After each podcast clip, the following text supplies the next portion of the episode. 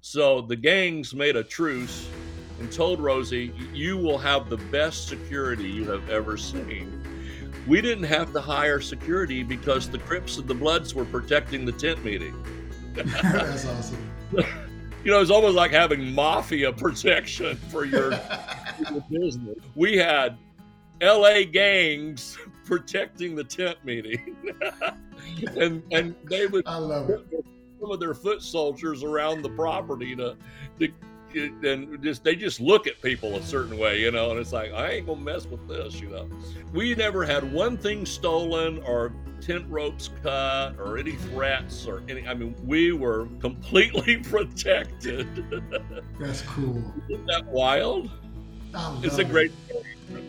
We saw so many people saved and drug addicts delivered. And gang bangers put their weapons down, and some of them are still in the ministry today. Welcome to the Living by Grace podcast with Al Jennings. When you receive the abundance of grace and the free gift of righteousness, you will reign in life. Listen in as we discuss the effortless life of God's grace. Welcome everybody to the show. I'm excited about our guest, David Horton. Let me introduce him, and we're going to dive right in.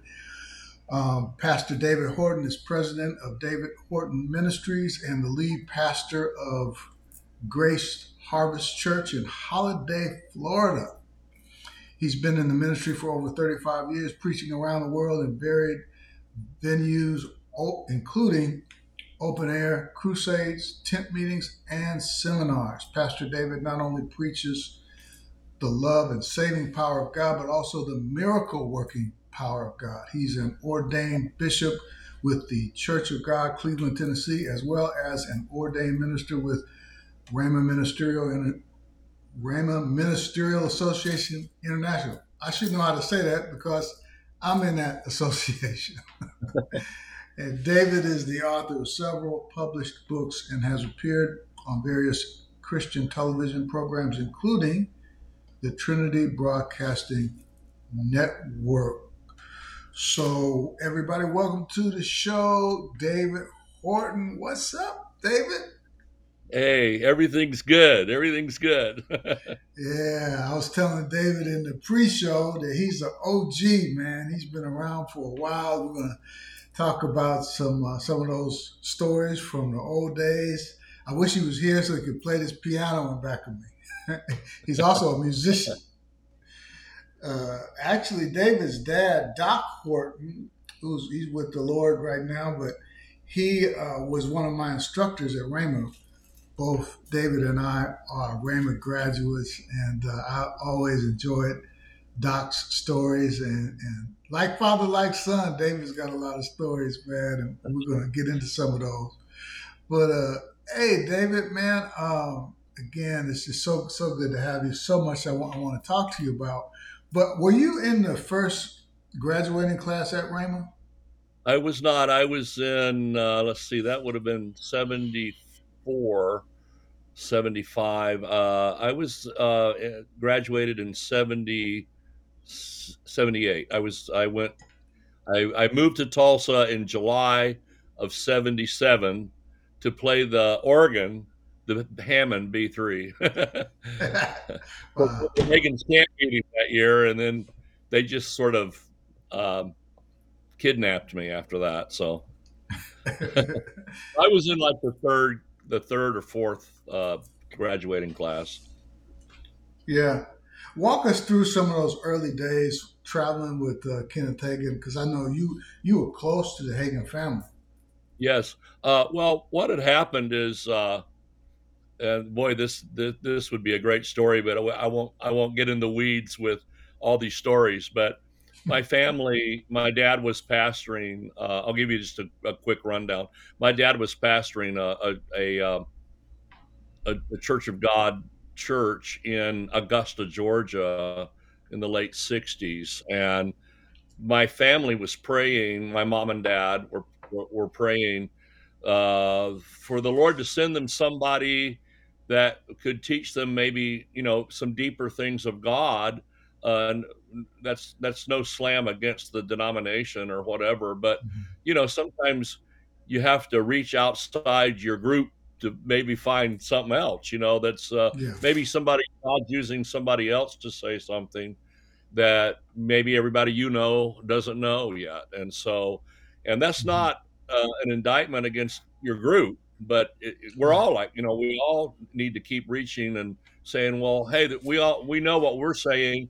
What is somebody else maybe saying? Maybe God's using someone else, you know, with a voice and a and a message. And thank God He was. Uh, so they're praying, and long story short, uh, a guy named Norval Hayes showed up on our doorstep, and uh, next thing you know, my dad was introduced to Kenneth Hagin. Um, a few months go by, and Brother Hagin's at our church in Augusta preaching.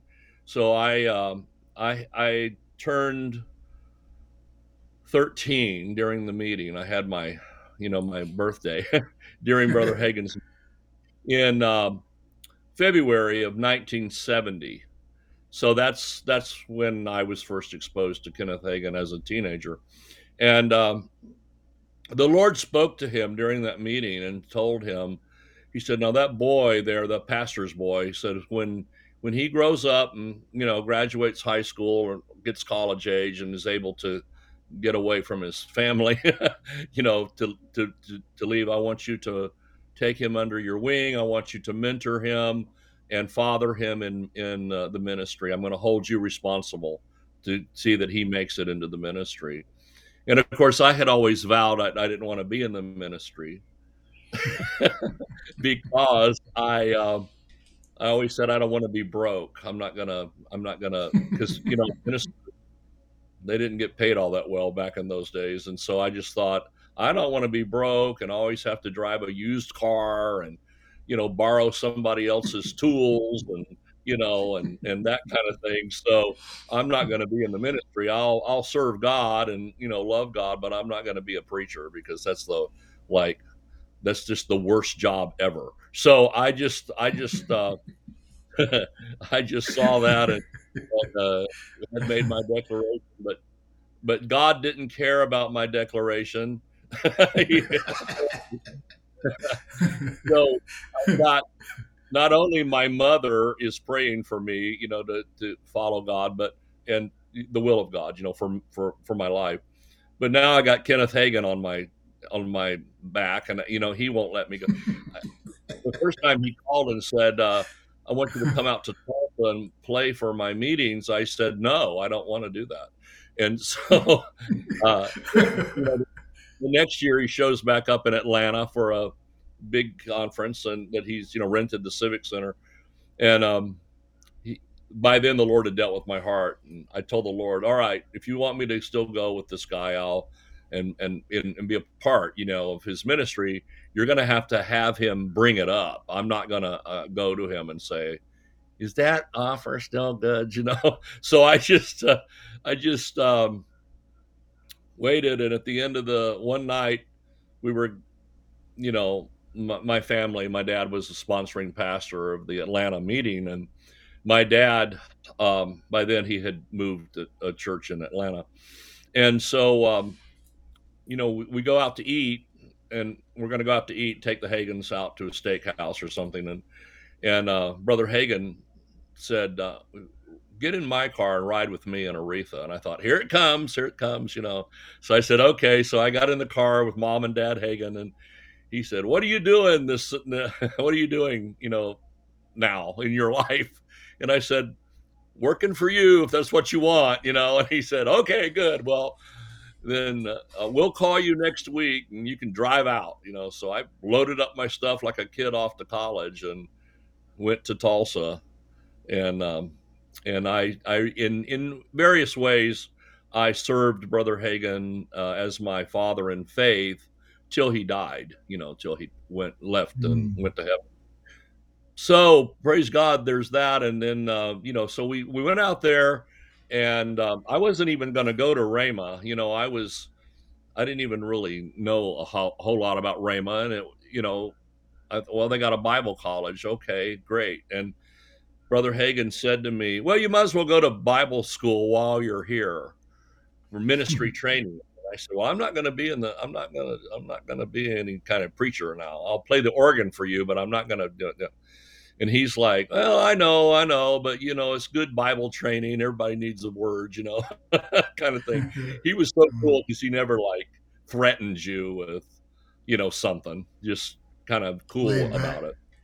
Yeah. yeah. So I went to Bible school, and during that time, felt uh, you know called of the Lord to to minister. So, but yeah, you mentioned about our, our family being close to them, uh, very very much so, and and uh, um, to the extent that you know at Brother Hagin's funeral, they asked my dad to be one of the speakers, and he he was uh, of all the people that they could ask.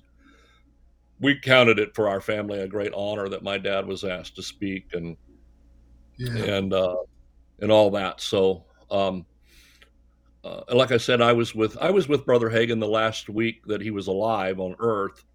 Um, you know, and um, I won't go into the details on that, but I was with him. Uh, uh, my mother was actually with him when he passed away and moved mm, to heaven. She, wow. she, was serving him breakfast uh, and his wife. Really? You know, she was over to cook and help a little bit, and so um, um, wonderful. Yeah, he he he he really he really went the way he said he wanted to. He said, you know, when you get ready to go, you should go sit in your favorite chair and have a breakfast and or whatever have breakfast sit in your favorite chair and wave goodbye to everybody and that's really basically what he did his mm-hmm. favorite chair was at the dining room table so that's where he that's where he went from you know but my mom was with him and aretha was with him you know when he passed away but praise god you know uh, brother hagin um, and and to my wife scarlett uh, uh, also uh, a father in the faith and mm. Just, uh, I mean, I don't think that we would be doing all that we're doing today uh, if it wasn't for his influence on on my life. I have no complaints. I feel very awesome. honored and blessed, you know, to to have had that experience. Oh, no doubt, no doubt. So that, that's a great story, um, great experiences. How did you transition to your own ministry from from being with Brother Hagin? Well, at one point, uh, I was working at Rhema, um, you know, at the uh, campus there. He had a um, um, he had a, a, part of the ministry, a department called Healing School, and so I was working in Healing School and um, teaching um, some of the daily classes there and that kind of thing. So at one point, you know, he just talked talked to me, and the Lord was dealing with me about leaving there and going into my own ministry. And so, um, 1984, um, February 10th, 1984, I announced that I was, you know, leaving and would start my own ministry. Well, you know, some some I mean, I've heard horror stories about when a guy does something like that, you know, of being rebuked and being told you're not ready and what are you doing and you know you're going to fail and all that. And brother hagin did the opposite. He he said well the lord you, you know i knew this was coming and and we want to be a blessing to you. So february 10th uh, that particular year there was a seminar i guess it would be what is now winter bible seminar but i don't know if we called it that or not but uh, we called it something, but there was a big seminar that week, and Brother Hagin, and it was televised, uh, a lot of it. And Brother Hagin had me come up on the platform. He said, We're going to send them out. Uh, seems like they maybe received an offering. I don't know. I mean, it was like a big deal. And put my picture and an article in the Word of Faith magazine promoting my ministry, which mm. was, you know, to be seen what that was going to look like. But anyway, um, I'm very grateful for the Hagins and for Rhema for uh, their, you know, they opened a lot of doors. In other words, that like Kenneth Hagin's endorsement opened a lot of doors for me, and I, which I'm grateful for. Yeah, yeah, that's that's awesome, man. One of my favorite stories. I tell it so often was when uh, the Godfather of Soul, James Brown. Yeah. Man, I grew up listening to his music, man, and, yeah. and uh, so he came to your meeting. So tell us about that time period where you did the tent meetings with Hall of Famer Rosey Grier. I grew up watching him play with the Los Angeles Rams. He was a yeah. part of the fearsome foursome, right? Yes. How did you how did you meet Rosie, and and how did you walk us through that, that time period of how you all started that that tent crusade? In like the second year that I was out on the field, which was 1985, I um, um, I, I, felt led to go out and and, uh, and and do tent meetings, and so I had said uh, that I'm going to start in the toughest neighborhood that I know in America, and if I can make it there, you know, kind of like that song "New York, New York." If I can make it there, I can make it. yeah. You know? And I felt like if I can be a success in Watts, it was Watts in South Central Los Angeles. I thought if I can go there and do a tent meeting and get people saved and healed and delivered, then maybe I can go anywhere in the world because that is one of the at that time and you know um, uh, great people that live in Watts, but there's a there's a lot of uh, uh, uh, uh economic uh, oppression there and mm-hmm. depression. Mm-hmm. And, um, yeah. You know, the drug scene has really taken its toll on that community for decades. And uh, so there's a lot of great people, and then there's some folks that aren't so great, and they're the ones that give it kind of a you know a tough name. Uh, and that's the same with a lot of cities like Detroit and mm-hmm. Cleveland and even New York. You know, it's just it, great people live in all kinds of neighborhoods and all kinds of places, yeah. and then you know you got a few bad apples that uh, that you know cause problems. But anyway, mm-hmm. I knew of the problems, and I knew that the message of the gospel is the only. Everybody that tells you that's from a place like that will tell you the only answer to our cities is Jesus. The only answer is the gospel, and uh, the government, you know, tries to help folks, and they. What is it Ronald Reagan said? The nine most terrifying words you'll ever hear is "Hello, I'm from the government and I'm here to help." But um, you know, it's like, what's the price of admission here? You know, but anyway, the, um, I thought if I can do a meeting in Watts or something like that. So, um, Dr. Uh, Fred Price, um, he had uh, a, a, a, couple in his church that were very close to us as well. And this woman, she said, uh, he said, "What are you going to do, David?" And I said, "Well, I'm going to I'm buying a tent and a truck and everything, and I'm going to do tent meetings. I'm going to start in Watts." And she goes, uh, "She," I said, "You know anybody in Watts that I could connect with? You know, I don't know anything about Watts."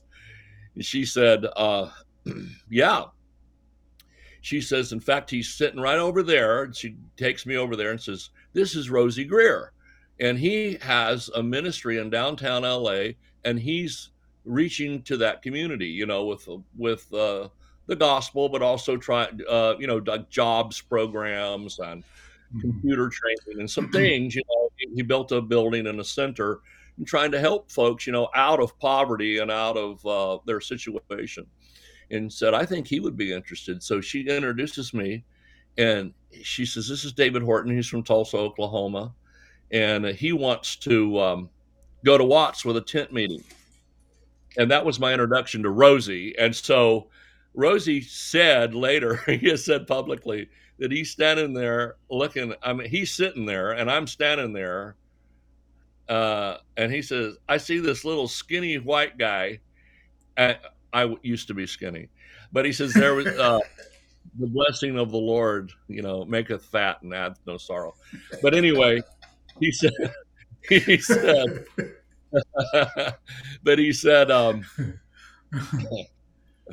Rosey said, I'm looking at this little skinny white guy standing there with little horn rimmed glasses on, with his hair cut, you know, is his little little GI Joe haircut, and he says, "I'm thinking." They're going to eat you alive in Watts. They're going to, you're not going to survive five minutes and Watts are having gang wars, you know, the Crips and the Bloods and everybody's shooting and the police won't even go after a while and, you know, all this. And, uh, and he says, he says, I'm thinking, okay, this is either the boldest guy I've ever met or the craziest. Well, I think the verdict is still out on that.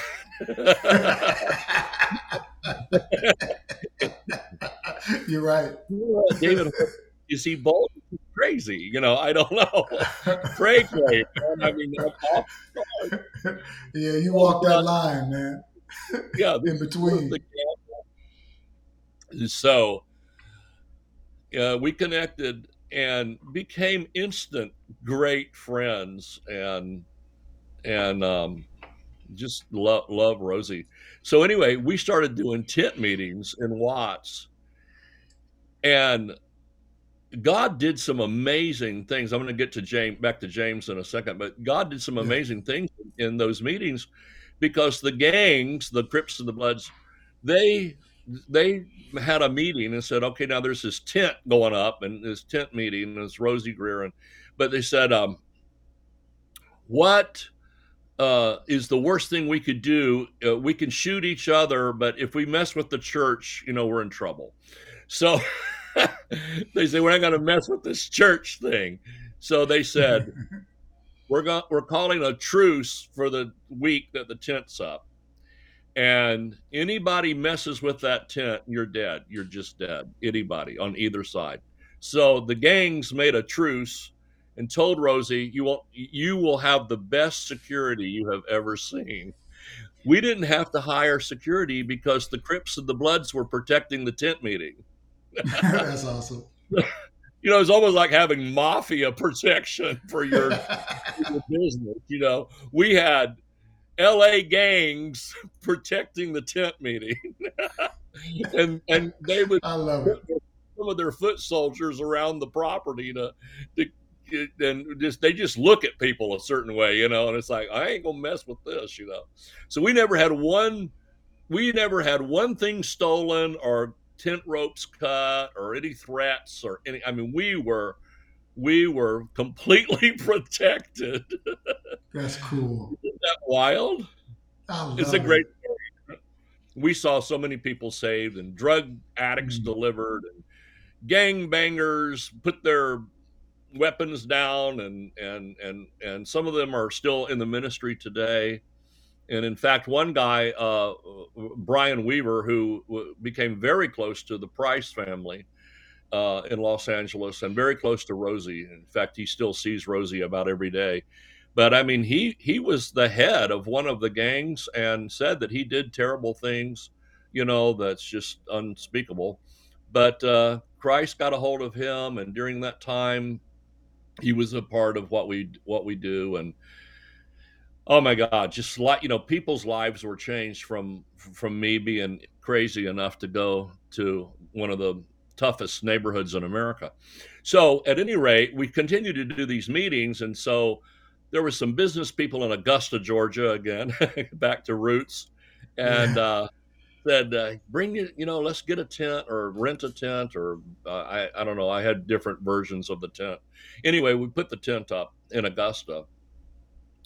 And uh, somebody said, "Hey, there's a lady that that that custom makes all of James Brown's outfits that he wears. You know, the Superfly and the collar, and yeah, stuff, you know, mm-hmm. and bell bottoms and all that. So said uh, yeah. uh, he still he was, I mean he he performed in that till he you know left the planet, and so she was continuing and she hand uh, tailored you know these clothes and she was a spirit filled believer and was believing God. So she mentioned to one of the business people said you know James is in town because his his home was Augusta, and his his uh, office was in Augusta. Said James is in town, and we thought maybe Rosie could you know reach out to him, and maybe he would respond to somebody you know like a peer you know in in in the industry because Rosie mm-hmm. was uh, did acting and Hollywood stuff and politics and you know everything. So um, that connection happened and there was a, a lunch. so James Brown asked Rosie, he said, uh, What can I do for you? And Rosie said, Just show up at the tent meeting and listen to the gospel. And so we pulled into the tent lot from our hotel. Was in the car with Rosie and his wife Margie, and and uh, and then we, you know, we pulled into the tent lot, and there was a stretched limousine, like a mile long, looked like, pulled into the tent lot, and I said, "There's James Brown." He crawled out of the back of that limo and his entourage. I mean, I don't know how many people were with him. You know, he had bodyguards and he had, uh, you know, agents and I don't know who. Mm-hmm. And uh, they kind of sat behind him in the tent in the second row, and we we put James and his wife Adrienne on the front row, and um, now Adrienne had been that that wife that he had, Adrienne Brown. She had been the makeup artist and hair person for Solid Gold television show, you know, the dance show, Solid Gold. Okay. And at the same time, we had Glenn Leonard, who was the uh, one of the versions of the Temptations. He was the lead singer for the Temptations, and hmm. his wife, um, um, I, I think her name was Andrell, or I, I, I don't quite remember her name. But anyway, his wife was the lead dancer on on Solid Gold, and she knew Adrienne Brown, so it was kind of an interesting connection mm-hmm. there. So anyway, that night I preached the gospel. I gave an invitation for um, anybody that would like to, you know, accept Christ and and and be saved, and born again. And the first hands that went up was James and Adrienne Brown, and wow. they, they raised their hands and stood up. They not only they not only raised their hands, but they stood up. Praise God. Well, I went down off the platform and stood right in front of James and his wife, and and I looked, and this man is standing there, like you said, the Godfather of soul. I mean, this is he's the big deal. You know, he's an American icon, and he's standing here with tears running down his face. He was so sincere about praying the prayer of to accept Christ. Mm. And his wife is just a mess. You know, she's crying and and they're both just, you know, the gospel just got them. It wasn't me because I'm some great.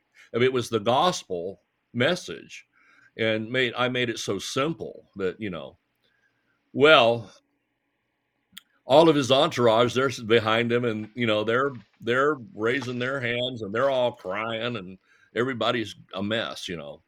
Well, you know, we after the service, uh, we had maybe a bite to eat there, in a hospitality tent or whatever, a little visit. But then, you know, James wanted to get out of there pretty quick, and um, he thanked me. They got in the car, but his assistant, his his personal assistant guy, handed me a business card, and he says, "This is James' uh, phone number." He says, Can you come to the office tomorrow? He wants to talk to you. And I said, Okay. So I go over there to his office and they're ready for me. Now, his office, uh, all the lighting in the office was neon green, like lime green. and the walls are all of his platinum records, you know, up and down the hall. And then the carpet was leopard, like leopard print. So this place was like nothing you, can imagine what James Brown's decorating, you know, ideas would be. Anyway, it was just it was just off the wall. So he says he just wants to talk to you for a few minutes. So I said, "All right." So I, I'm thinking this is going to be 15 minutes, very formal. I walk into his office, which was just a beautiful office. I mean, everything was just immaculate and first class in every way. And uh, I walk in there, and he's he wants to talk to me, and for an hour and a half, he poured his heart out to me. Mm. Uh, and one of the things that he said that I wish people could understand we, we don't need to be judging folks and being angry at them if they do something that we don't think is christian you know enough or right. whatever to uh, pass muster but you know he told me he said i i have and, and i don't i think because he's he's gone to heaven i can tell this but he says i have some serious regrets in my life and i uh, that's kind of common for people to share with a pastor he says, I, I got some serious regrets. And I said, What? Well, he said, One of them is that I ever recorded a song like I'm a sex machine. Because he said, um, he said, I feel like when we look at the uh, AIDS crisis and, um, um, you know, um, sexually transmitted disease, you know, it's rampant uh, among young people, and this was many years ago. And he said, "I uh, I just feel like that I contributed maybe to promiscuity and mm-hmm. some bad behaviors from young people." And he said they were looking at me. I didn't realize it, but he said they were looking at me like I was like uh, an example for them to follow. Mm-hmm. So if James Brown is a sex machine and he's you know all this, well, that's how I want to behave. And he said i feel like i've contributed to the delinquency of minors you know? And and i i had to to help him with that and you know tell him that you know god sees his heart and that you know yeah. there's condemnation to those who are in christ jesus and thank you lord. and he he just cried and i mean he was the most sincere broken man uh, in a good way broken in a good way you know before the lord uh, contrite and and then um, he got his wife on the phone because uh, she had left or flown out that morning to LA or somewhere. And uh, she told me, she said, I, I don't understand why somebody hasn't already told us what you preached last night. And, um, and he hung out with preachers during that time. I know. But you know what he told me? He told me this too. I walked in. He said, "What can I do for you?" And I said, "Nothing. You can't do anything for me." Uh, what do you mean? He goes, "You're the first preacher that's ever walked in my office that didn't ask me for money." Wow. Wow. And I I apologized to, to, him on behalf of my my fellow ministers. I said, "I am sorry." He said, "Yeah, they come in here and you know, we need a new roof on the church and we need a PA system and we need, you know, a TV camera or whatever. He said they always they always have got their hand out. I said, I don't want your money. So sad. So that's you know, sometimes you have to be you know, and some people will ask me, Well, where's your photograph, you know, with you and James? And and I said, Well, I'm careful. I, you know, um, you know, I've been around a lot of famous people and I don't ask for their for their you know to have a picture made with them or whatever because then at that point you kind of become a fan instead of mm-hmm. the, friend, the, trusted friend that they need yeah that's good. anyway six months later Adrienne died his wife died six months later in in los angeles i was in peru she was uh she died from some surgery complications and I was in Peru, and uh, I called Rosey Grier on the phone from my hotel in Peru in Lima, and I said I was watching the news. You know, the American news was on, and I said I was watching the news, ABC News or whatever. It said Adrienne Brown has died, and they showed James on the sidewalk in front of the Cedar Sinai Hospital. And I said, uh, Rosey, do you realize that if we wouldn't have gone to Augusta and preached and that was her only opportunity to hear the gospel and accept Jesus. And I said, It's tragic that she's passed away, but thank God she's with Jesus. She's in heaven. Yes. So that's when the whole tent meeting becomes worth it. Yes. Yeah. Oh man, that's so amazing. What a great story. Didn't James didn't James get on the radio? Uh, he had a radio uh, yes. broadcast station. in Augusta. Didn't he get on the station and, yeah. and, tell people to come to the tent meeting? Well, I think that's why he wanted to leave pretty quick. He he he went by the station on the way home from the tent meeting, mm-hmm. and he went on there and he said, "Hey, this is James Brown, Godfather of Soul." You know how he talked. Yeah. Everything's a scream. I can hear it. so he said, he said, "Hey, uh, this is James Brown. I'm the god, the Godfather of Soul." And it was his radio station. He owned the whole thing. The he owns everything. You know, he owned, he owned the transmitter, the tower, the building. You know, he didn't mess around with renting anything from anybody. So he he get, I'm the Godfather of Soul, and he says, "I'm telling you, I." I've been out there at that tent meeting on Gordon Highway, and he said, I, I've been touched by God. If you want to get touched by God, go out there and and go to that tent meeting. the next night, the whole the whole the whole tent is packed with black people. I mean, all of Augusta black people came out to our tent meeting. I love it. We really had a meeting, you know. I mean, That's awesome. you know, That's awesome. so it was Yeah. great. He he he blew up my meeting in a good way, you know. Wow.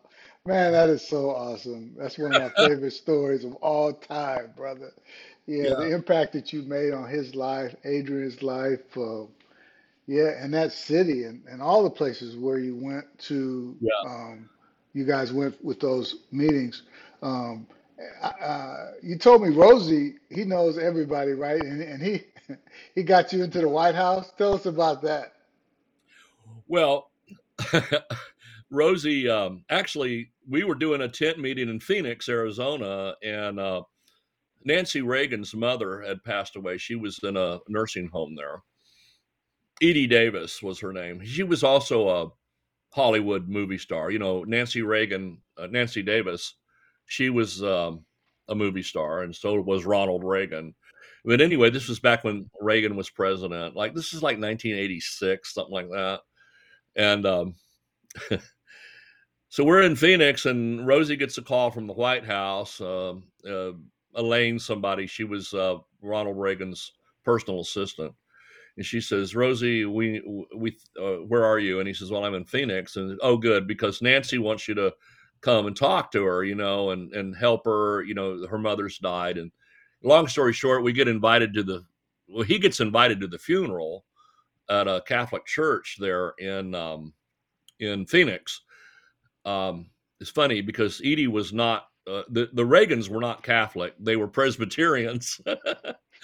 but but um, but um, Edie liked this priest and liked the social work and all that he did, so she kind of ended up going to church there and said that was where she wanted to have her funeral. So anyway, we go to this funeral and I mean everybody's there at this funeral. The president, his you know uh, Nancy, uh, and um, and um, Rosey invited me to go with him. Hey, you want to go to this funeral? I said, yeah. Well, that of course they had to have my social security number and run it through all the things and know and make sure you pass Secret Service muster, you know, to get in. Anyway, so we go and I'm with Rosey, you know, sitting here at this funeral, and everybody starts turning around and pointing there. There's Rosey Grier. There's Rosey Grier. You know, Rosey was kind of a big deal, you know, Yeah, in that time. He was kind of a big deal, very famous. So we're we're sitting there, and two rows up is um, Wayne Newton, and you know his uh, current girlfriend or whatever. And so he he's sitting there and turns around and and and, and sees Rosey and kind of waves Wayne Newton, you know. And so he Yeah. he says put he pokes the girlfriend with the elbow and he says he points and says like there's Rosey Grier. So Wayne Newton's girlfriend passes a note and says, "Can I have your autograph?" so Rosey's signing autograph during the Reagan funeral thing. Uh, the mother-in-law, you know. And uh, so then we get invited to a private reception at a home in Biltmore Estates, which is the the amazing old money neighborhood of Phoenix, you know. So we go up there, and man, this was cool because about eighty of us. Uh, I I figured about sixty to eighty people, maybe, you know, that's in this home, this really nice home for a reception. Well, I mean, they got the presidential limousine sitting out front, and the Secret Service, and everybody. So that I got Rosey inter- introduced me to Ronald Reagan and to um, to Nancy, and and uh, anyway, there's there's a lot of little mini stories there, but you know, some of the families that I got to meet were the Wrigleys, and um, they had a they have the Wrigley Mansion there, and um, uh, the Goldwaters, and you know the the political and business people, and then the Hollywood people were there. So here's a little funny story. I'm in the I'm in the buffet line with my food, you know, for some you know, post funeral food. So I'm having uh, the president's post funeral food is quite different than any other funeral food I've had. I bet. there was no, uh, you know, there was no Stouffer's lasagna with the. You know, anyway, you know, it was it was a little better than that. But anyway, I've and I've got I've got this porcelain plate, you know, it's got the White House thing on. I mean, I wonder if I could steal this, you know.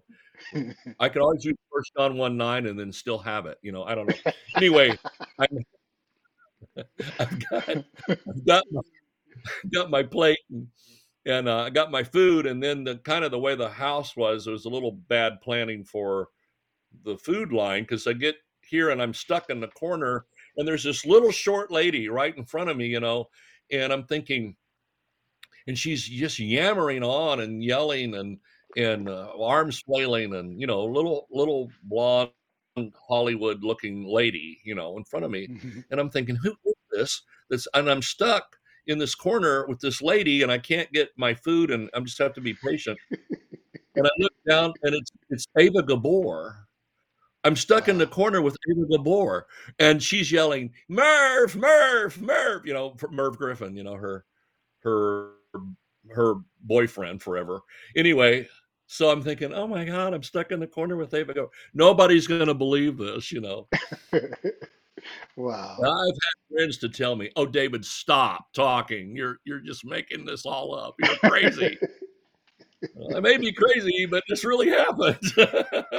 anyway, I appreciate Rosey so much, and he he loves to tell if we if, if, we're together, he'll bring up all these stories, you know, and want to talk mm. about it. He he just thinks that's fantastic, and you know, we had some in, interaction with um, Nancy Sinatra, and you know, just all these people that mm. Rosey knew, and uh, and uh, introduced me to. So so the White House, I almost went to the White House with Rosey uh, because the the next year was like the Super Bowl, and the the president wanted Rosey to come. He said he could bring somebody to the White House because uh, Ronald Reagan wanted to watch the Super Bowl with Rosey sitting next to him to tell him what's happening. okay. So I couldn't go because of a conflict in scheduling, and I, I wish okay. I would have canceled whatever I had. But you know, we got it beat into us.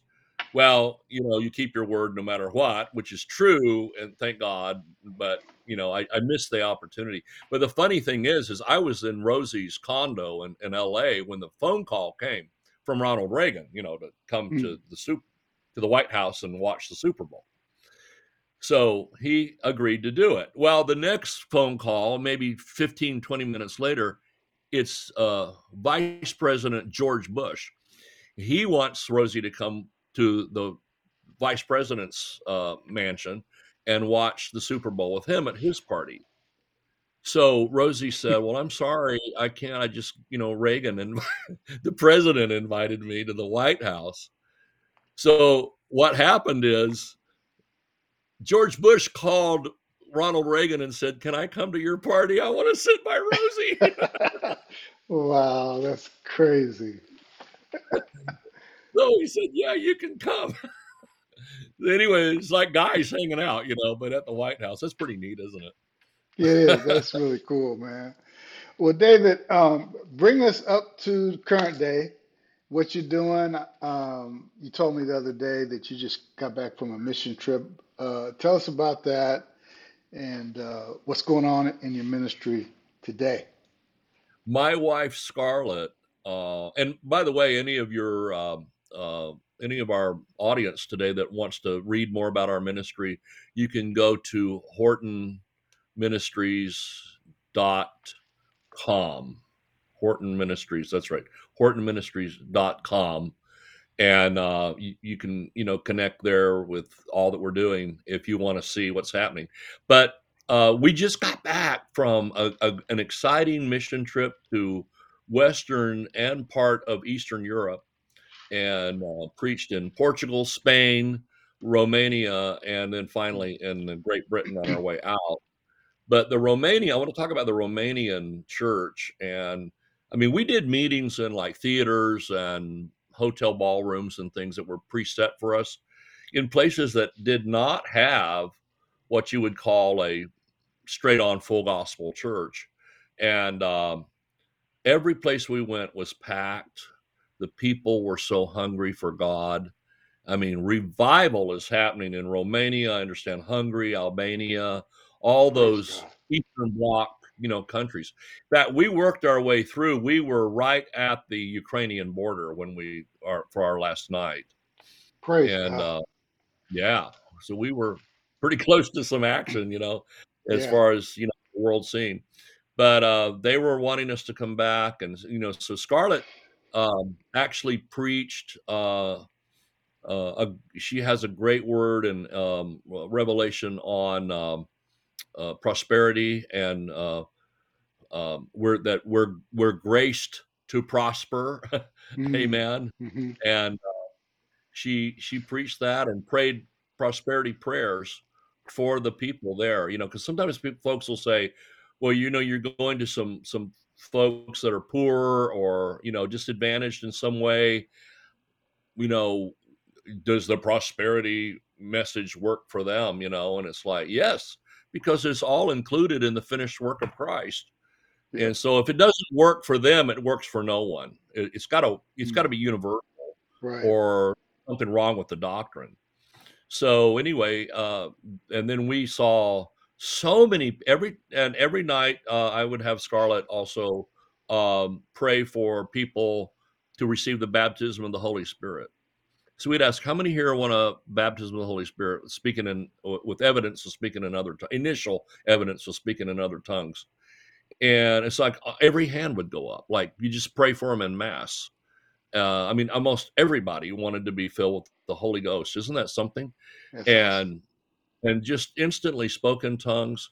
You know, we didn't tell them they had to clean up their life first and act Mhm. better and you know, whatever but uh, we just said this is a second blessing, a gift, and so we pray the sinner's prayer, and then the baptism of the Holy Spirit, and then finally a prayer for healing.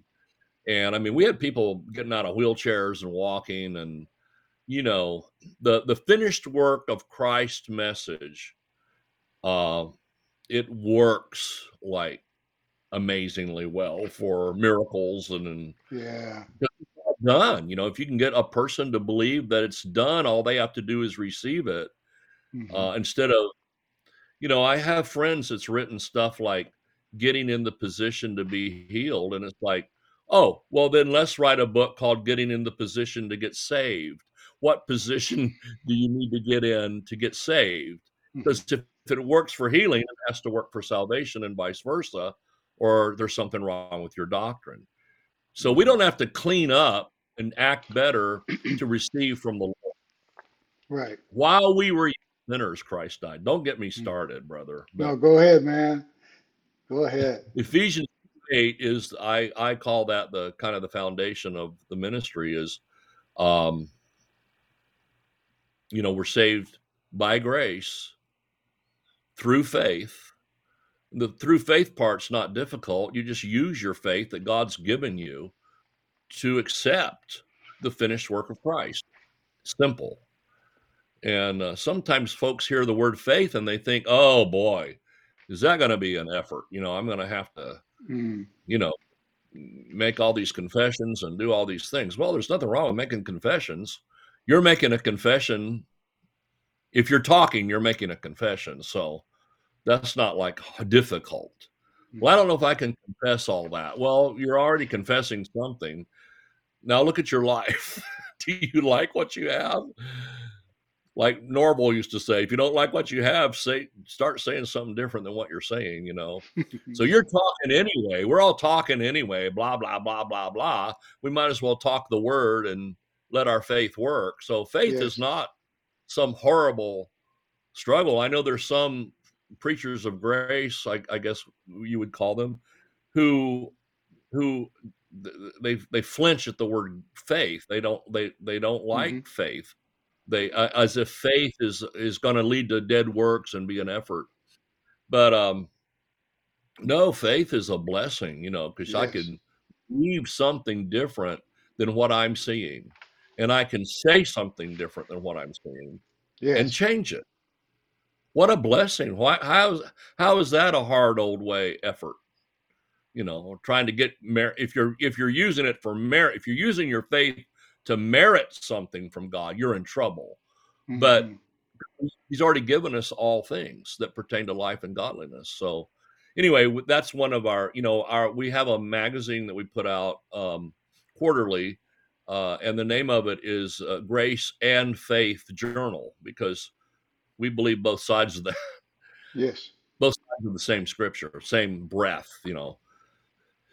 And I like to do a little English lesson here where it says, you know, uh, grace and faith. So if you have the word and, you know what whatever words are on each side of that and are, are equally important you know hmm Yeah. So faith and grace work together, right? oh yeah Yeah. You mentioned you mentioned the the finished work. Um, yep what what is that for those of uh, those in the audience that this may be the first time they're hearing that term, finished work? yeah What do you mean by that? well uh, jesus died on the cross f- for us and not only paid the price for sin he was the price for sin because galatians 3 says that um, he he he became sin for us and so hmm he he became the curse. He he he didn't just pay the price for the curse he was the curse. The bible says he became a curse because of the declaration cursed is everyone that hangs on a tree. And so jesus became our price that was set to be paid for our sins for our healing for everything that redemption has has has bought us and so he really drove this home when some, some of his final recorded words, what, what I say recorded, somebody wrote it down. it's in the Bible. Um, he said, "It is finished." Yes. Well, what finished? You know, then you ask, well, what it is finished? What's it? What is Mm-hmm. it? What is it that's finished? And um, what's finished is uh, one thing. The law is finished because he said, I have come not to destroy the law, but to fulfill it. Well, if you fulfill your obligation, that means that obligation is done, it's finished. There's no more to be paid on that bill. Or I fulfilled, you know, if you if you have a car payment or whatever and you pay that last payment, you know, it's it's it's stamped as paid or contract ended or whatever. You fulfilled what you agreed to do. So Jesus agreed to go to the cross and he fulfilled it. He fulfilled the demands of the law were met, the uh, the, the, the demands of sin and the price to be paid were met. The devil couldn't show back up in, in God's face and say, "You're you're not playing fairly," because you know uh, all these people should be cursed for their sin and their wrongdoing. So therefore, you know, um, you're not you're not being honest. And if God's word fails at any point, I mean, the universe will blow apart. Everything's held together by His words, and so Jesus declared it. I always say in three worlds heaven, earth, and hell. He declared all of the law's demands, or, you know, doing this and not doing that, have been met for humanity. And so he declared it is finished. Sin is sin, and its claim is fin- everything's finished. So now all you have to do is accept that. You know, Second Corinthians 5 17 through 21 says, um, in the Amplified, is classic Amplified, says that um, come freely and accept this gift of grace now offered. Actually, accepting Christ means I've accepted his finished work. What he did for Mm, me on the cross, I am accepting that as payment for my sin. So um, I don't have to promise to do better. I don't have to swear off this and whatever. I just need to accept that work f- for my life and uh, receive all the benefits that come with that, you know. So uh, I think finished work, uh, there's a Greek word called tetelestai, tetelestai. And Um, I understand that even now, and you know, some words fall out of use in normal language, like King James English, you know, but in Greek and in in in in in older days, um, the um, business people use the word tetelestai with a big stamp. Uh, it went on a like a contract that's finished, Mm. paid. It's just we would call it paid or paid in full. Mm. If you've ever seen old rubber stamps that they used to put on Mhm. contracts. Well, this one says tetelestai in Greek. Of course, Jesus didn't say the word tetelestai like literally, like a Greek word out of the air. It would have been the Aramaic um, equivalent. But he said essentially the same thing. It is, or we would say it is finished. But see, it is finished for us does not have the same weight as the Greek word tetelestai, because what it means is not only is it finished, it can never be more finished. now think about that. It's only finished, Wow. but you can't add something to it make it better. Like the blessing of the Lord makes rich and adds no sorrow to it, but or makes fat and adds no sorrow to it. But uh, in in you know other translations, it'll say, and there's the blessing of the Lord is like perfect, and there's nothing human effort can do to add to it and make it any better. So now we have Jesus saying, not only is all this demand finished and redemption finished, salvation and healing and blessing and prosperity, not only are all these blessings finished, but they're as finished as they will ever be. And they can never be more finished than they are right now. And it'll never be any better than right now, Yeah, as far Oh, as the man. world. that's so good. That's so So that's why I like that word telestai. In our church foyer, uh, when you walk in, there's this big sign that, that says uh, tetelestai. So, um, you know, we're I people. I'm sure they walk in and go, "Is that other tongues? What is that?" You know. Well, it is, is other tongues. It's it's Greek.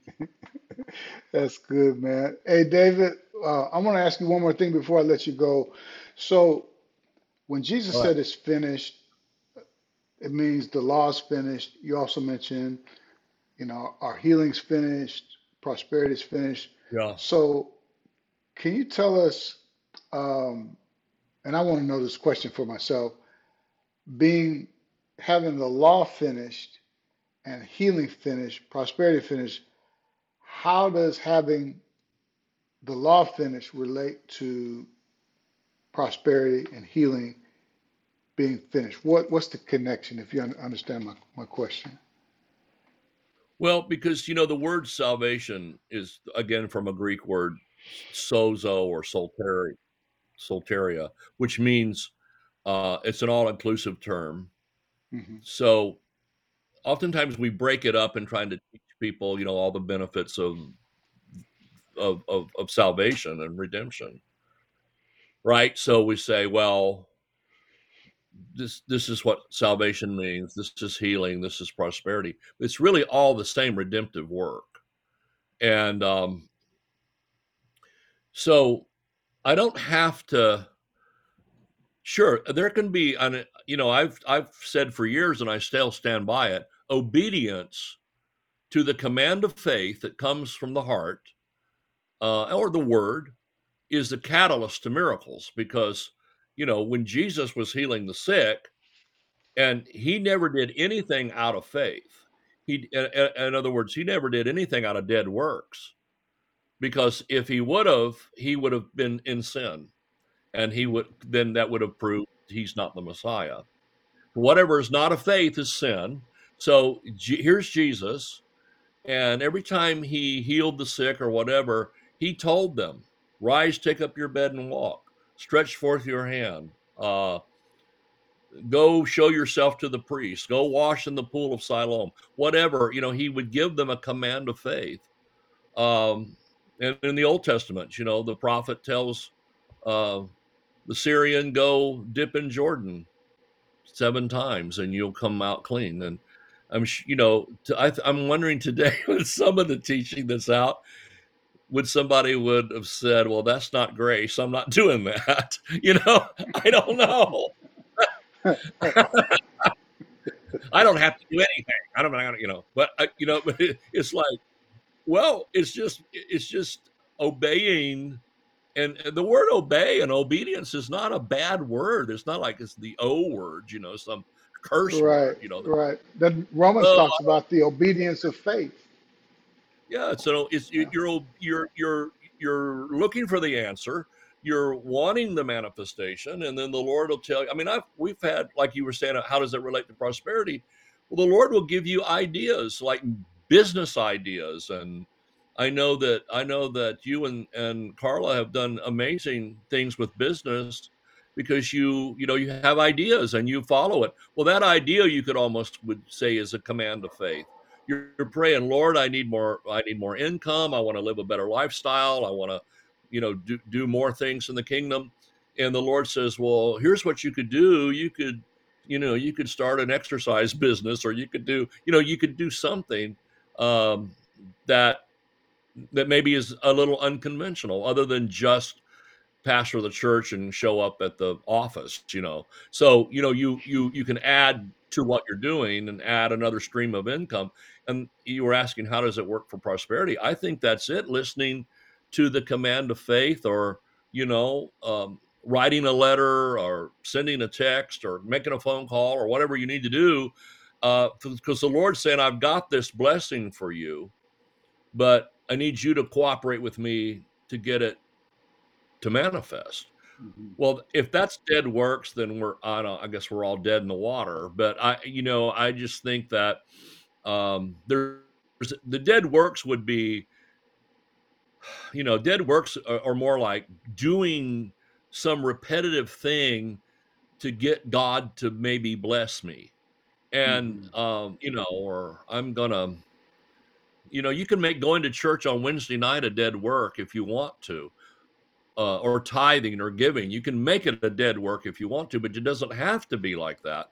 It can be, praise God, there's a blessing in this, and I'm going to participate with the Spirit.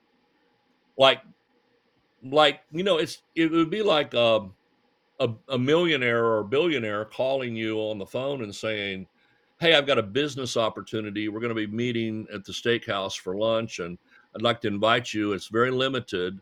Uh, uh, if you got a you know a few dollars to invest, I think this is an opportunity." And you go, uh, "I ain't doing that. I'm trusting God." And here's God trying to get you, you know, better connected and hooked up, and you're being like weird, you know, about it. Well, it's the same with healing, you know. Well, I've got to make a list of everybody I need to f- ask forgiveness from and all that, and then the Lord will heal me. Well, I've seen people make their list and call everybody and confess all kinds of stuff, and then they still don't get healed. and like Fred Price used to say, some of you, the more you do, the further away from it you get because you're trying to work it and make it happen, you know. You made me think about a guy that I went to school with at Rhema, and after we had graduated, we stayed in touch. And I was, I was praying, and he called one day. And you you old enough to remember the, the landlines at home? Yeah, of course. he called on the landline, and um, so Carla said, uh, "Al's praying," uh, and he said, "Well, tell him I got the answer."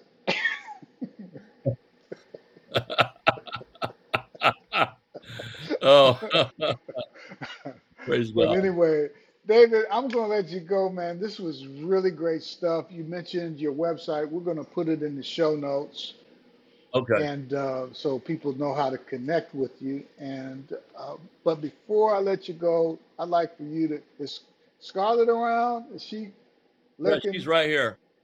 Yeah, you mentioned that she's Here she she's talks coming. about prosperity. Um, I had this in my Virginia. heart to just, hey Scarlett, uh, I want you to, would, would you honor us with uh, just praying over us and everybody in the audience and, and just uh, concerning uh, uh, prosperity, what they're believing for, and just what, Absolutely. what whatever you want to pray about, just uh, go for it. All righty, we'll do it. Let's pray. Father, we just thank you that you are a God of provision, abundant provision, and that you care so much for your children, your people. We thank you, Lord, today for those who might be struggling financially, who might have a, a great amount of debt in their lives, or um, Father, maybe they just have challenges right now, and and we pray first of all for them, and we we look to you, Father, and we thank you uh, that the the word is so clear that you meet all of the needs according to your riches in glory by Christ Jesus. And we thank you, Lord, for the grace of God that's upon your people, grace to prosper, that that same uh, grace that was upon our Lord Jesus Christ um, is upon us now because of his sacrifice and that he was uh, poor. He was made to be poor so that we might be rich. Yes. And so we that promise today, Lord. And we thank you that you move in in mighty ways, doing mighty miracles of provision for everyone listening today. We expect it and we thank you, Lord, in Jesus' name. Amen. Amen. Amen. I Uh, received that. I lambano that. The word lambano is a Greek word for receiving. And uh, y'all receive that. Praise God and expect, right? Yes. Y'all look so cute, snuggled up there together. Looks like y'all are having fun, enjoying life have, together. have. Yes, praise God. Well, hey, we're going to let you go, David. Scarlett, thanks for, for that prayer. David, thank you for sharing with us. And uh, thanks, everybody, for joining. And we'll Yes. God bless y'all. you. All right. Bye bye. Thank you for joining us today for the Living by Grace podcast. You are greatly blessed, highly favored, deeply loved, totally righteous, and destined to win because of Jesus. Have an amazing day.